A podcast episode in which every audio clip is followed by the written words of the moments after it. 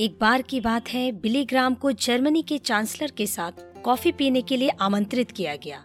बिली ग्राम ने सोचा कि चांसलर धर्म में रुचि नहीं रखते होंगे।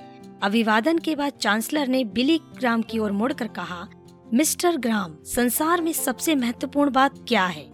इससे पहले कि बिली ग्राम उत्तर देते, उन्होंने स्वयं ही अपने प्रश्न का उत्तर दे दिया और कहा, यीशु मसीह का पुनरुत्थान। हाँ यही हमारी सबसे बड़ी आशा है। मित्रों, परमेश्वर के वचन में लिखा है, योहन्ना रचित सुसमाचार अध्याय 11 वचन 25 से 26 में लिखा है, यीशु ने कहा, पुनरुत्थान और जीवन मैं ही हूँ। जो कोई मुझ पर विश्वास करता है, वह यदि मर भी जाए तो भी जिए।